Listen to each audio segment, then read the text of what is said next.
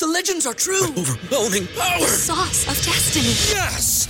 The most legendary sauce has arrived as McDonald's transforms into the anime world of WickDonald's. The greatest flavors unite in all new savory chili McDonald's sauce to make your 10-piece Wick Nuggets, fries, and Sprite ultra powerful. Unlock manga comics with every meal and sit down for a new anime short every week only at WickDonald's. Ba-da-ba-ba-ba, go! At participating McDonald's for a limited time while supplies last.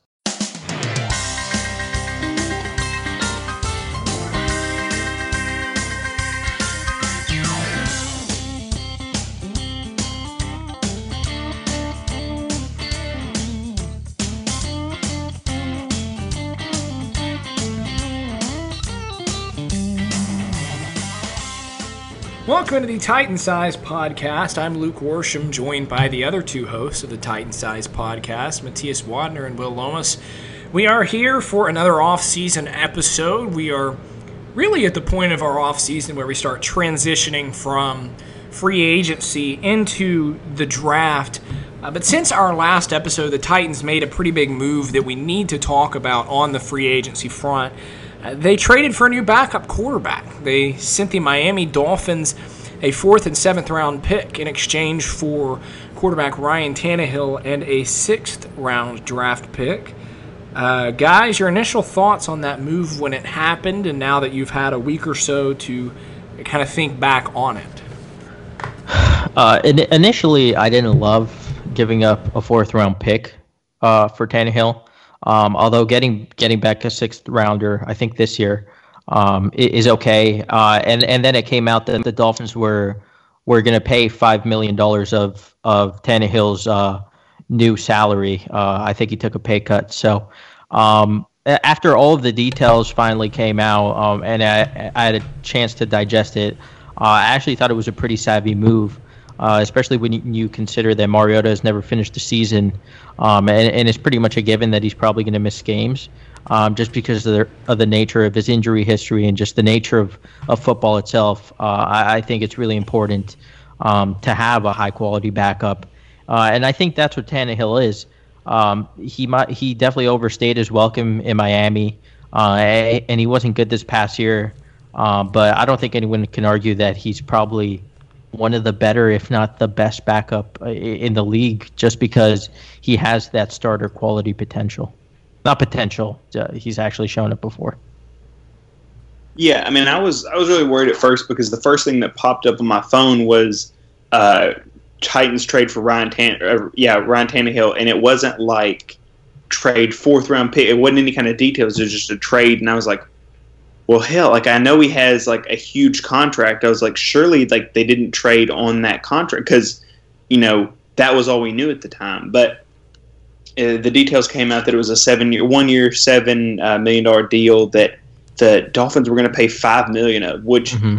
is a, an outstanding job by Robinson because they somehow convinced Ryan Tannehill that if he was cut, he wouldn't make more than seven million dollars, which I'm not sure is true anyway.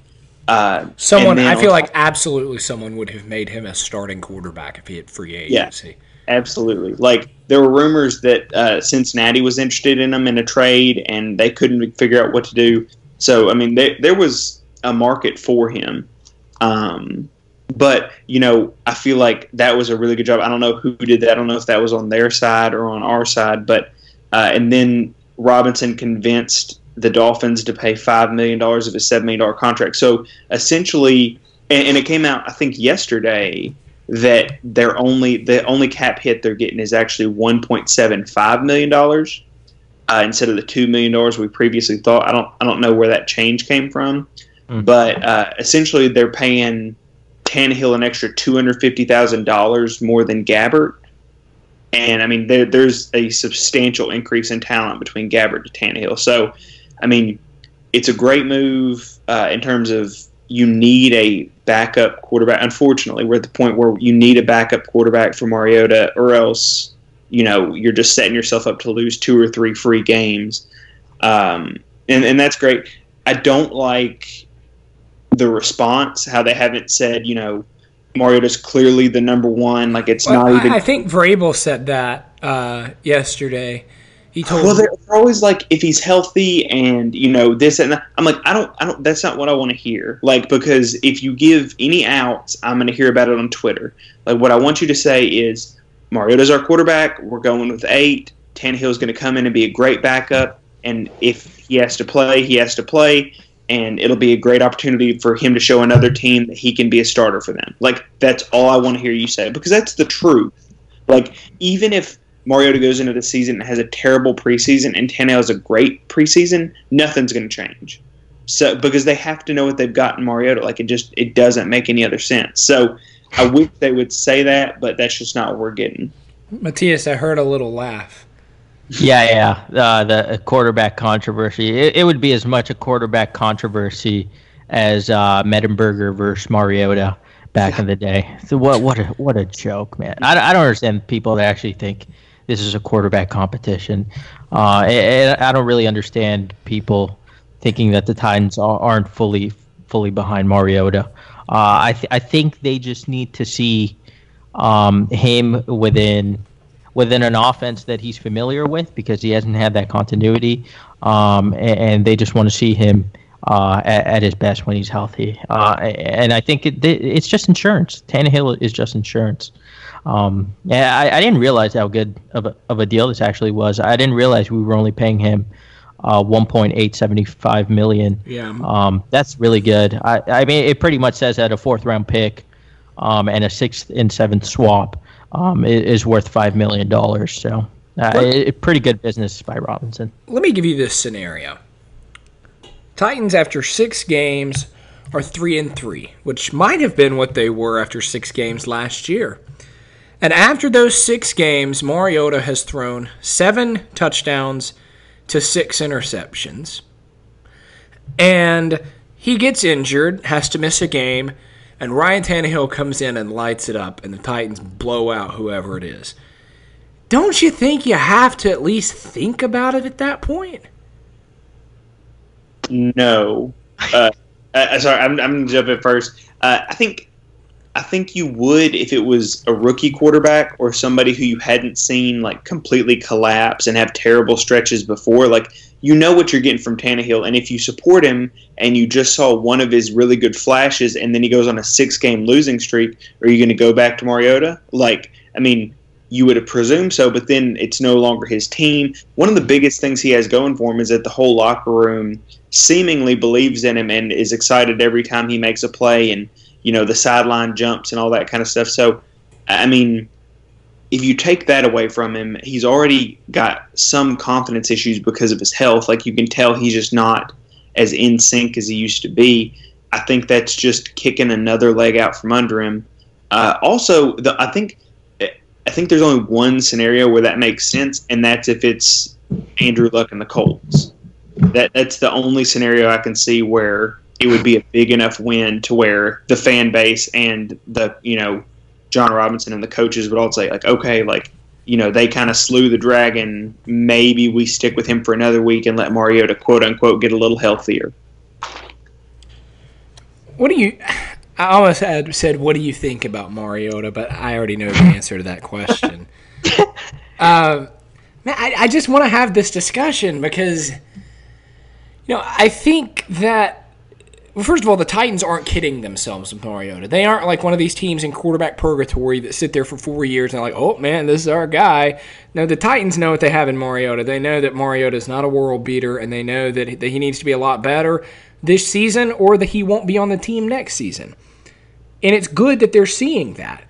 But I mean, I, I just kind of want to have like you know the stereotypical sports talk radio discussion right now of do you think Mariota's going to pull it out?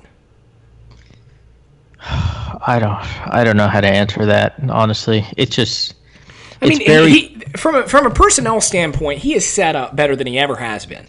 He's finally got a reliable wide receiver. Corey Davis is going to be great in year three. He's got Derrick Henry, who had a great finish to the season last year. They brought in a new guard in Roger Saffold. They're probably going to add someone else in the draft to help keep him upright. He's going to have Jack Conklin for a full year. Not going to have to you know worry about getting his legs under him or anything like that. He's going to have Delanie Walker back, arguably the best receiving tight end in the NFL now that Rob Gronkowski has retired.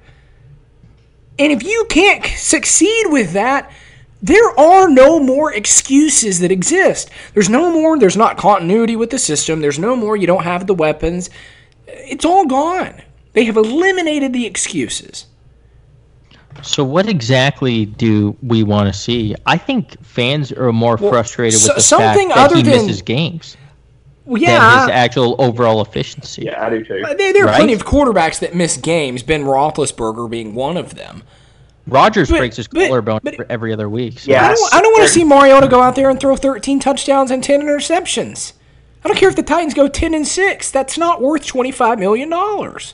Uh, okay, so it's just a statistic thing. Okay, are you more worried about the ratio? It's not statistics. I don't like that word. I think production is a better word. okay, you, you want him to be. You want there to be empiric empirical evidence that shows he is among the upper half of the league quarterbacks. Yes. Like, yes. yeah, okay, yeah. So, um, is it a ratio thing? Is it a touchdown interception thing, or do you just want to see more volume? Like, let's say he has 16 touchdowns and eight interceptions. Like, is that good, or would you rather him have 25 touchdowns and 15 interceptions? I just think I can get 16 touchdowns and 8 interceptions out of Ryan Tannehill, out of Ryan Fitzpatrick.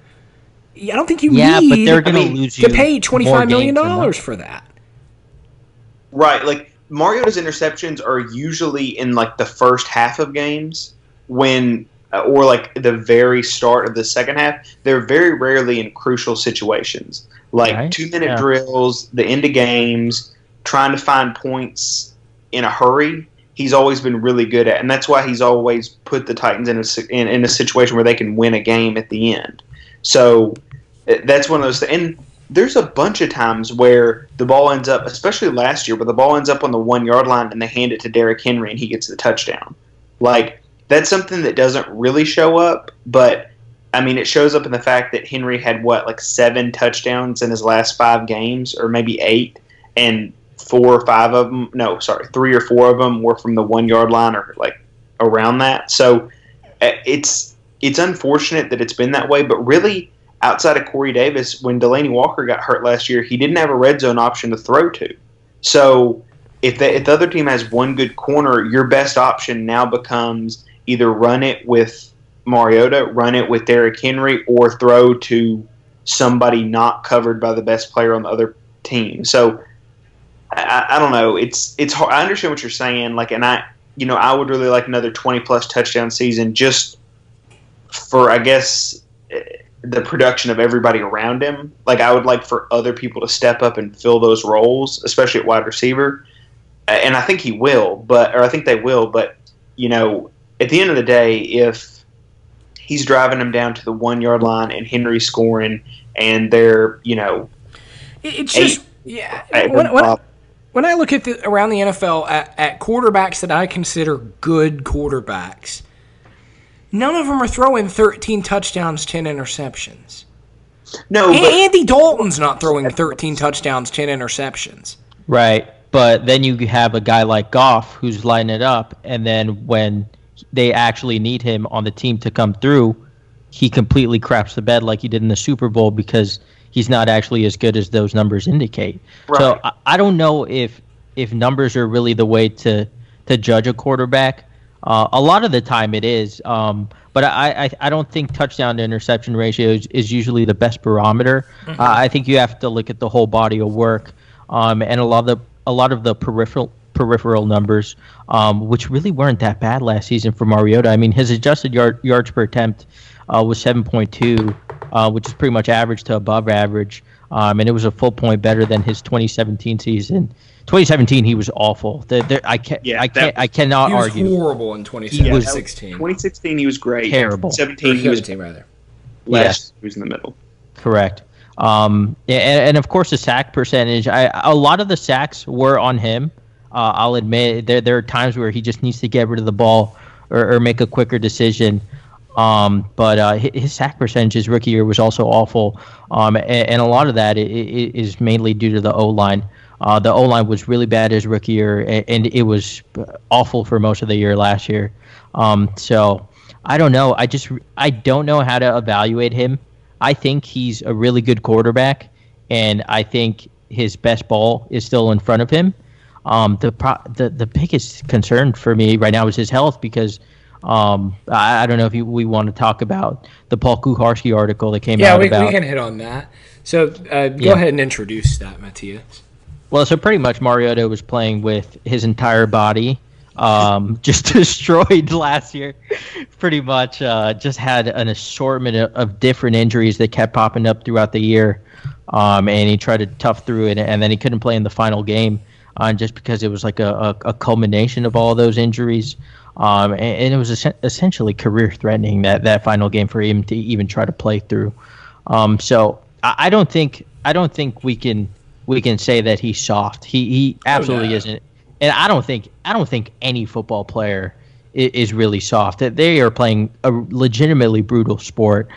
Um, the problem is, is his durability because he's missed a good amount of games, um, and, and he would have missed more uh, in a lot of these years because um, a lot of them came deep in the season uh, where, where he only missed uh, one or two games um, that w- would have been season ending if they had happened at any point in the season. So the durability is obviously a concern, um, and, and I'm more so concerned about uh, the types of injuries he, he sustained, especially the nerve injury last year. Uh, that seems, uh, and he also got a stinger, um, and a lot of that is uh, co- comes back uh, and is part of the nervous system. So that's what concerns me. I, I don't know if he's going to be able to have this lengthy career if he if his body keeps um, c- coming with uh, these types of injuries. So I have a question for you, Will, because I know you played football in high school, and, and I certainly did not. How is it that one person can be more prone to injury than another? Because clearly it's not a toughness issue. That's not the problem. The problem is, you know, uh, Deshaun Watson didn't have a great offensive line last year, and he didn't have five million bumps and bruises and uh, on the injury report every week, but yet Mariota did. What i- is Yeah. it? Uh, Mariota's doing something wrong? Is it a body issue? What's going on with that? Um, for, first of all, like I think it's just, I, I think it's hard to fathom the impact when you're standing still in the pocket and you get hit. I think they've said uh, it's like equivalent to getting into a car crash, like the damage it does to your body. Like I think they've done studies, so it's a really like a really painful and difficult thing to go through. So But, first but of all, doesn't every quarterback get hit?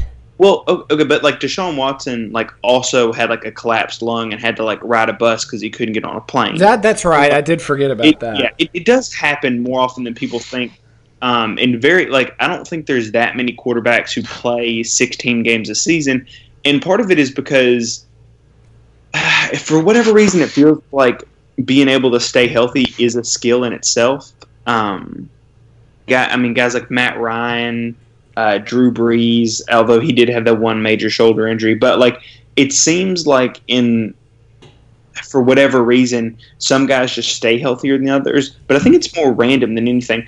The only time I don't agree with that is um, I always go back to Derrick Rose in basketball. He was so violent the way he used to attack the rim, and like he, he would just put such pressure on his lower body. And I mean, you watch him and he was electric, but there was a reason he was doing things that people don't is because he was just pushing his body harder than anybody else. And when that gave away, like the rest of this sounds harsh, but the rest of his career kind of went with it because his skill set was based so much off of that. So, like, let's take Mariota in his second year, was it when he hurt his leg, his knee, I think.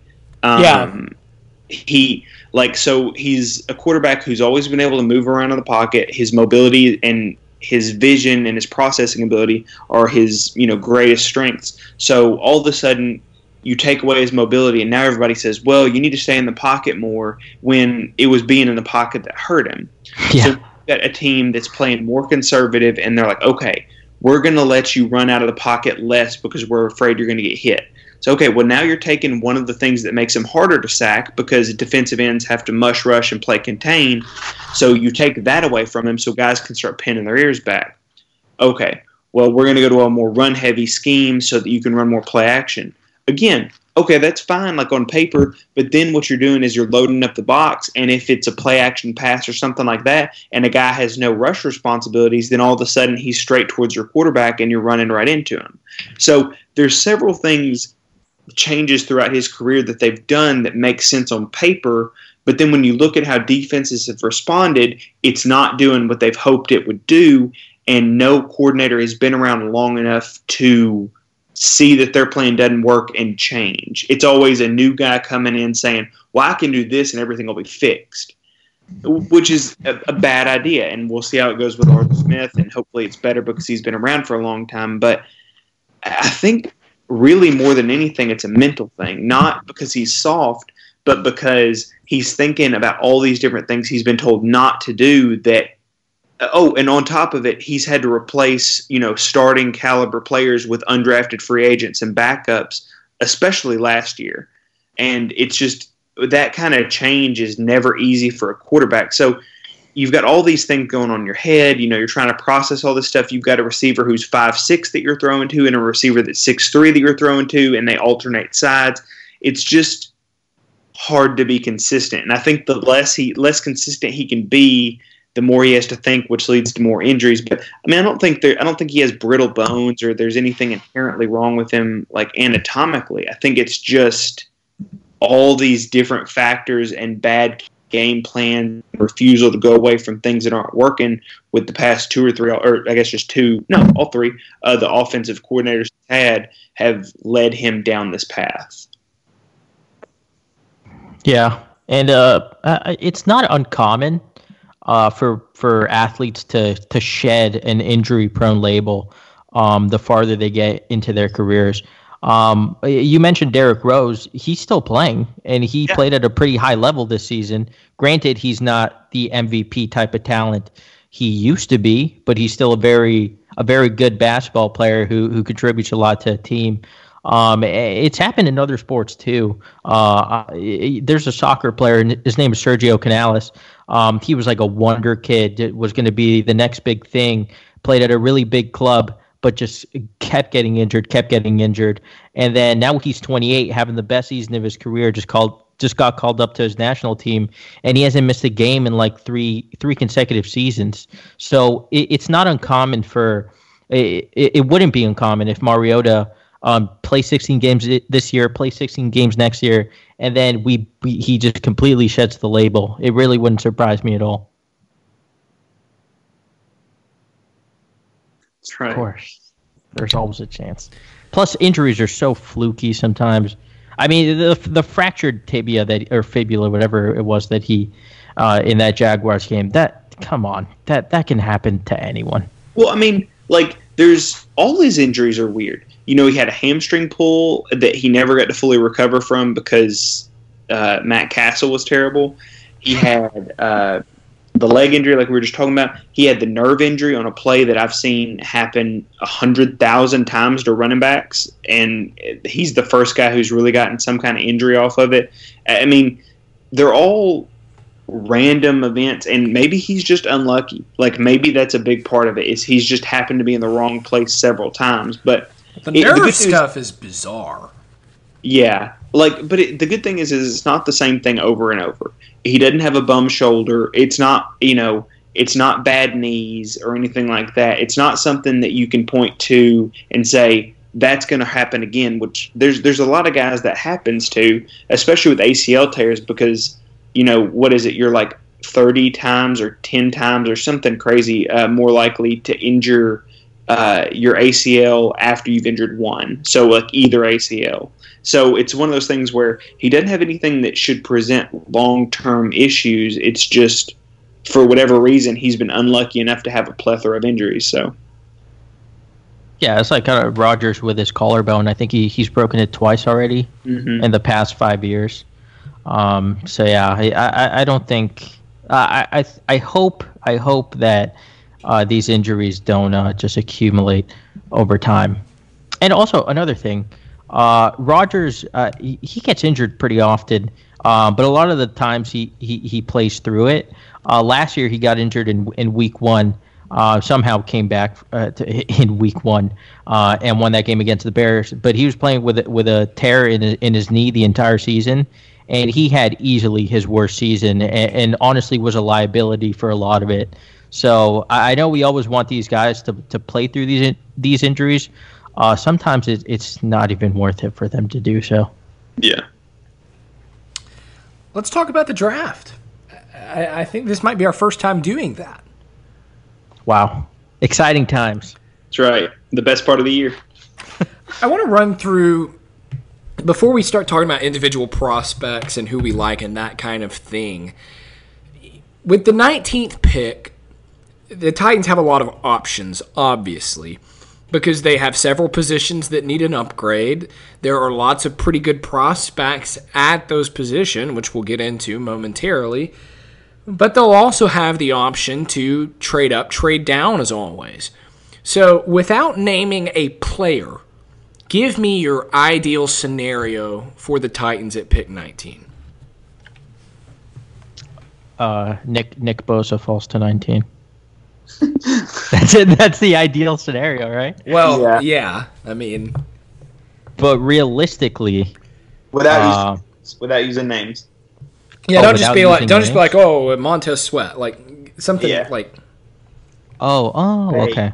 Uh, the best, uh, def- the best edge rusher or the best defensive lineman falls to us in the draft. I think that's that's the ideal scenario. Okay, okay, I see what you're saying. Um, to me, the best thing that would happen is we're smart enough to trade up with a team who's desperate to trade down, and we can give up a future asset or swap picks that really, you know, don't hurt us too much, you know, short or long term, and move up five or six spots and be in position to land somebody who, you know, probably should have gone top ten, top 8 mm-hmm.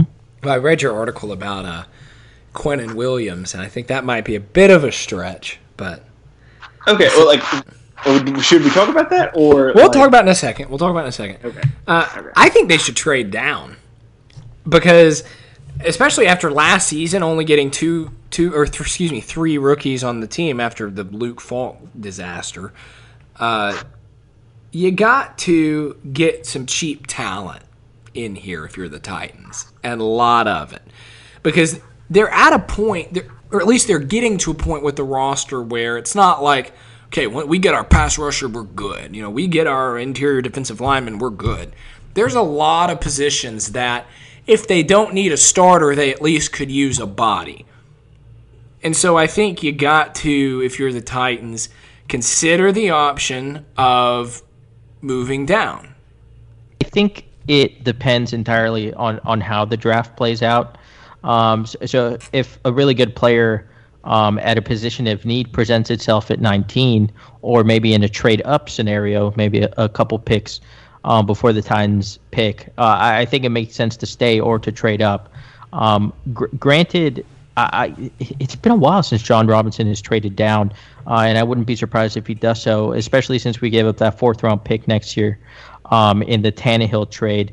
Um, but it's just I, I really don't know who's going to be there. Um, if all if all of the top edge guys and, and defensive linemen are gone, uh, I, I don't know if if they feel comfortable taking an interior offensive lineman there, or, or one of these receivers who aren't exactly perfect prospects and, and they definitely have their flaws.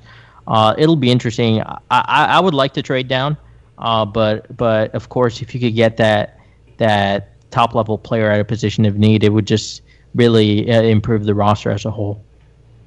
Yeah, I mean, I think Robinson has shown in the past that he's more aggressive in trading up because it's and this happens a lot is he kind of has a short list of six players he wants that you know reasonably will fall to his area and as soon as five of those six are gone he tries tries to trade up or just does trade up um, he showed that not trading out of five and getting Corey Davis when it didn't seem like there was going to be be a run on wide receivers, but there was, and he was, you know, smart to get his guy.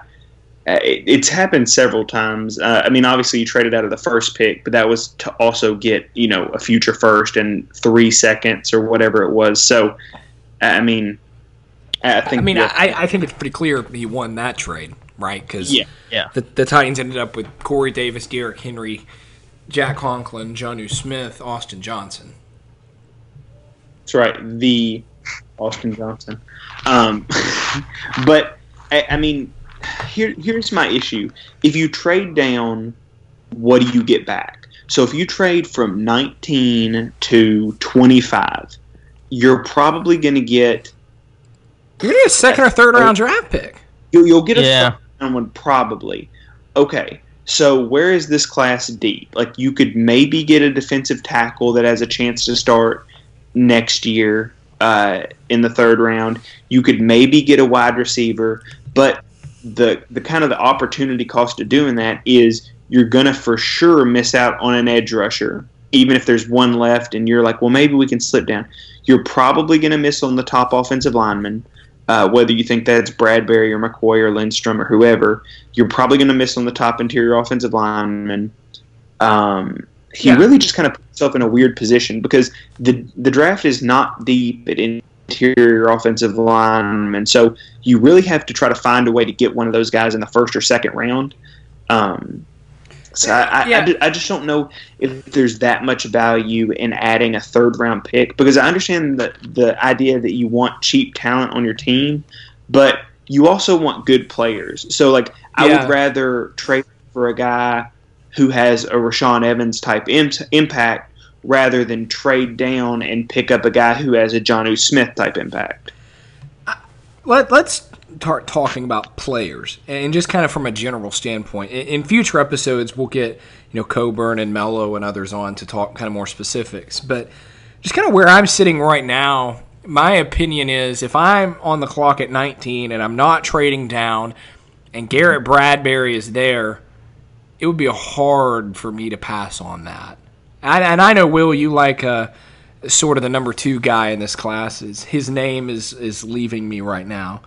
Boy, Yeah, say that The- again. I don't know that the mic picked you up. uh, Erik McCoy, he's Okay. the Texas M center. Yeah, uh, and I just like Garrett Bradbury, and I like the idea of that because I think Garrett Bradbury would be a good fit in this sort of movement based zone system. But furthermore, I think back to what the Cowboys were able to do when they nabbed Travis Frederick and Zach Martin. And, you know, Roger Saffold could theoretically be the Titan Zach Martin. And you bring in Travis Frederick and pair those two guys together and, and and now or not Travis Frederick, you bring in uh, Garrett Bradbury and, and pair those guys together, and then the left side of your offensive line is Lewan Saffold and Bradbury. I mean, that's hard to pass up. Yeah, hopefully Bradbury would be Travis Fred- Frederick. That would be uh, Yeah. uh, quite the I mean, yeah, upgrade I- I'm making that comparison, like one of the best players at that position, but No, you, yeah. get what, you get what I'm saying. Yeah. Uh, to be honest, I haven't watched a single second of any of these offensive linemen. Oh, I haven't either. I haven't either. I I have. I've watched a lot of them. yeah, lot of no, I'll- defer to Will. Uh, but but by all accounts, uh, McCoy is, is very good. Lindstrom is very good. Uh, Bradbury in particular is more athletic and probably fits a zone scheme better than these guys from from what I've read. Um, and I think it's really important to get enough athletic offensive linemen, especially because we have uh, Lewan and Saffold on the left. Both are really good in space. They can move very well. Uh, perfect for his own scheme. Um, and we got rid of Kline, who was not athletic at all, wasn't good at pulling, wasn't really, wasn't really good at anything. Um, and Ben Jones isn't particularly athletic, but but he's good when um, uh, he he can be good in his own scheme. He's shown it in the past, um, and I think whether he's playing guard or center, I, I think he could still be an adequate adequate blocker in the on the line as long as um, as long as Conklin is back to his old ways, or even if Dennis Kelly plays like he did uh, last year. So I, I wouldn't hate a, taking a guard at 19, uh, especially if a lot of the, the good edges are gone. if Jones is your fifth best starter on your offensive line, you're in a good place. Like he can definitely be the worst guy on your offensive line. You could still have a really good offensive line. Um, so here's the thing: uh, Garrett Bradbury is really good. Everybody loves him. This, that, and the other. he never had to play top competition except for Clemson.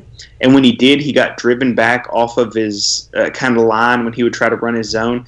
You know, especially when he was going against Wilkins, which I don't know if that's Wilkins' best tape, but it's maybe the most production he's had against a top tier player. Um, all this to say that Garrett Bradbury is a really solid guy who I think will excel in a zone scheme, but he's not. I mean, I don't, I don't think he's Alex Mack. Like, he's not this guy who, you know, everybody's like, he's not Ryan Kelly, I guess is the better recent example, where everybody knew Ryan Kelly was going to be good. It's just who was going to be able to spend a first round pick on him, bef- you know, who had fewer holes, and it ended up being the Colts. And it was a bad pick for him for a long time because he stayed hurt and all this kind of other stuff. But, I mean, his talent has never been the question mark. It's just his health that's been the question mark. So I don't know that Bradbury is that guy. Um, and I definitely don't think he's that much better than McCoy. So spending a first round pick on him, I'm really iffy about. Uh, I really, you know, if you're wanting to talk about trading down, if you want to do that, what the Titans should do is they should trade down out of 19, pick up a third round pick, and then wait until pick 38 or something and then flip their second and two thirds and move up and get whichever interior offensive lineman is there. Because really, there's three, maybe four uh, really good interior offensive linemen, and that's uh, the two centers, Lindstrom and uh, I don't know how you say his first name, but Jenkins, the center from Mississippi State. It's like Elgton. Elgton Jenkins. Yeah, yeah. Uh, he he's really solid. So like those are the four guys I would consider the top fifty uh, draft picks, which are the average to above average. No, probably just above average to very good uh, starters on the offensive line.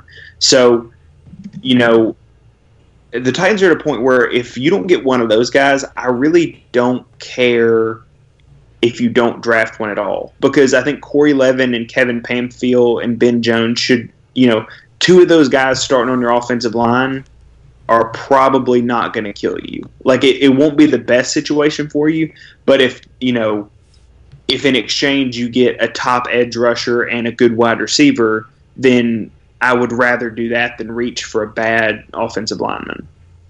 Man, I, I was gonna say I, I don't see interior offensive linemen like flying off the board, uh, but I just looked at last year's draft and there were three guards and three centers that went within the first 39 picks uh, and, and, that surprises me. So I, I think if they want to get one of those interior linemen, they're they're either going to have to trade trade down from 19 or trade up from from 50 in order to do so, um, unless they just use 19 as is uh, for one of them.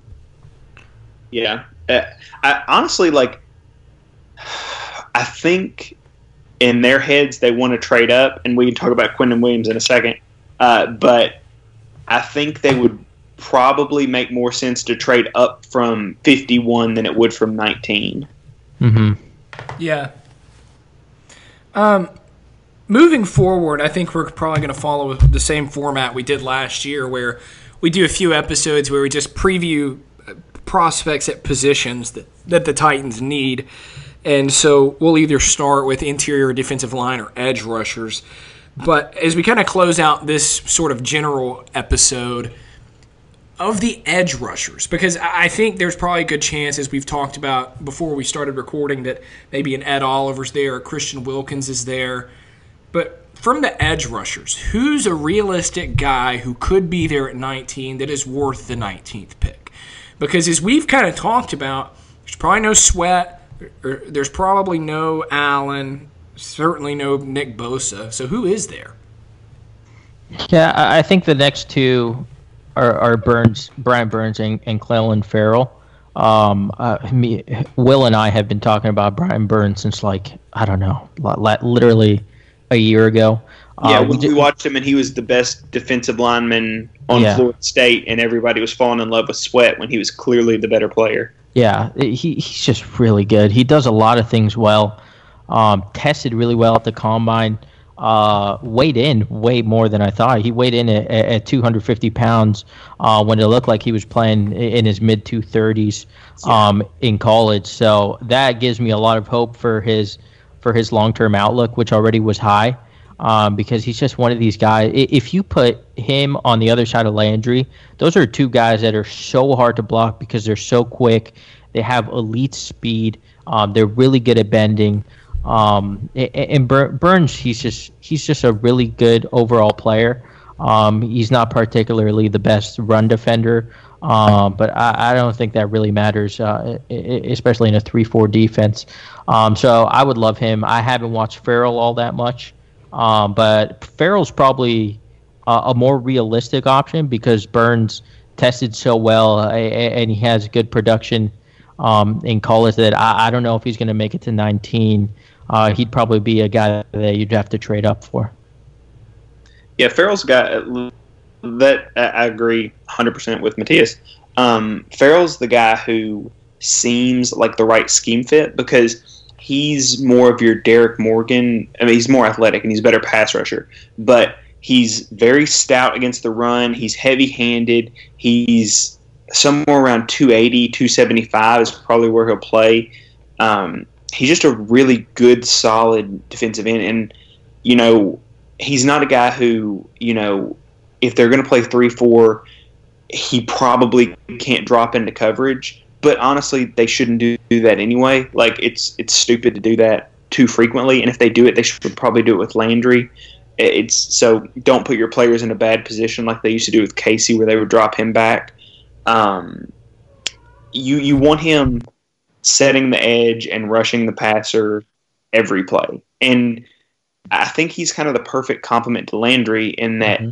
You know, you have your strong side and your weak side defensive end. So if that's the way they want to play it, I, I, would totally go after. I think it's actually pronounced Pharrell, and I'm going to say Farrell forever. So I'm not. That, I'm not sure. Yeah, that, that's that's my correction. Um, so I'm going to say it wrong from here on out, and I know I'm saying it wrong, so I don't care. Ugh. It's Mariota. Uh, it's still Mariota. Yeah, no, just kidding. Just kidding. um, but Burns. Uh, so I love Burns. We've talked about Burns forever. We've you know DM'd highlight clips and everything. He, he's he's awesome. The best thing I've heard about him is that he's extremely coachable and that's been a bit, and you can tell like he used to post uh, videos of him practicing his hand usage and pass rush moves in the off season like I think is as much as two years ago he used to do this. So he's always been working on how to get better, and you can tell with his hands that like he knows what he's doing. So really, the only concern with him is his size. He's a freak athlete, and Cameron Wake has talked a lot about you know when I came in the league, I had Joey Porter and Jason Taylor, and they mentored me. And like if he fully believes that, and you know it transfers that and gets Harold Landry, who's also extremely coachable, and Brian Burns, and really gets them to buy in and do what's made him and those other guys so successful slash Hall of Fame, uh, you know, defensive ends, then you could really see two bookend defensive ends in Tennessee for the first time since. Did Jevon Kearse and Van Bosch ever play together? Because I mean, it would be that it, it would be that level of two very athletic, very hardworking guys who can rush the passer who also can contribute in the run game. It would it would yeah. fundamentally change the defense. I'll yeah. say this: the more time that passes, the more I love that Cameron Wake signing. Yeah, it, I, especially. I was gonna say about Farrell uh, or Farrell, whatever. Um, I think if we draft him, I think we have like totally different uh, defensive ends, outside linebackers among the top four uh, of our edges because Landry, Farrell, Wake, and Finch are kind of all different, and, and I think they could all uh, bring something different to the defense. I, I think that's pretty cool, uh, just because I think Burns and Landry are maybe not redundant, but they're they're more alike um, than Farrell would be. Yeah, and I like that you say that because I don't think the Titans need to go out here and get another bendy right. speed guy. Because last year they clearly needed that because what they had incumbent was Orakpo and Morgan. Well, now both those gone, your incumbent is the speed bendy guy, so you need someone to set the edge. Right. Yeah, I mean, it, I agree with that to an extent. The only thing is, is like you've got to get to Andrew Luck. Like your Yeah, goal, but you also can't get out physical every week. yeah, but you can add bodies to the defensive uh, to, the, to the line to stop that from happening. If you take away the like the three, I don't know, you can't really take the three. If you take away the five step drop from Andrew Luck and Deshaun Watson because your guys are screaming over the edge, or they're having to leave Eric Ebron or whoever the Texans have at tight end by the time the season starts. You know, if they're having to leave those guys in to block, you've won. So, I mean, right now there should be like big bold letters on the offseason plan and it should just be like find ways to hit Watson and Luck. Like you need to get them on the ground and as dirty as frequently as you can because that's what the Jets did to the Colts and they beat the mess out. I mean, they killed them. Like and the Jets are not a good team, but they were physical and they got to the quarterback and they hit luck and that's all it took. Like that's what the Texans did the first time they played each other is they got to Andrew Luck. So if you can find ways to get to Andrew Luck and keep him from being so comfortable and so clean in the pocket, he will cave and make mistakes as he kind of has done, you know, his whole career. But the Titans have just never had a defense that could take advantage of that. So, I mean, if you're thinking about getting to the playoffs, the easiest path is always through your own division. And there's a clear issue with the protection in Houston and with the fact that they're not going to want Andrew Luck to get hit 50 times a game. And I would rather have Mac or uh, the other running back have the ball, you know, 30 to 40 times a game than have Andrew Luck drop back 50 times. Agreed. Yeah. Well, that's going to do it for us this time. Next time you see us, we will be back with our positional previews because we're getting into this. How long are we away? Like five weeks? Uh, four weeks from Thursday. Yeah. Crazy. Crazy. Will, are you coming to the draft?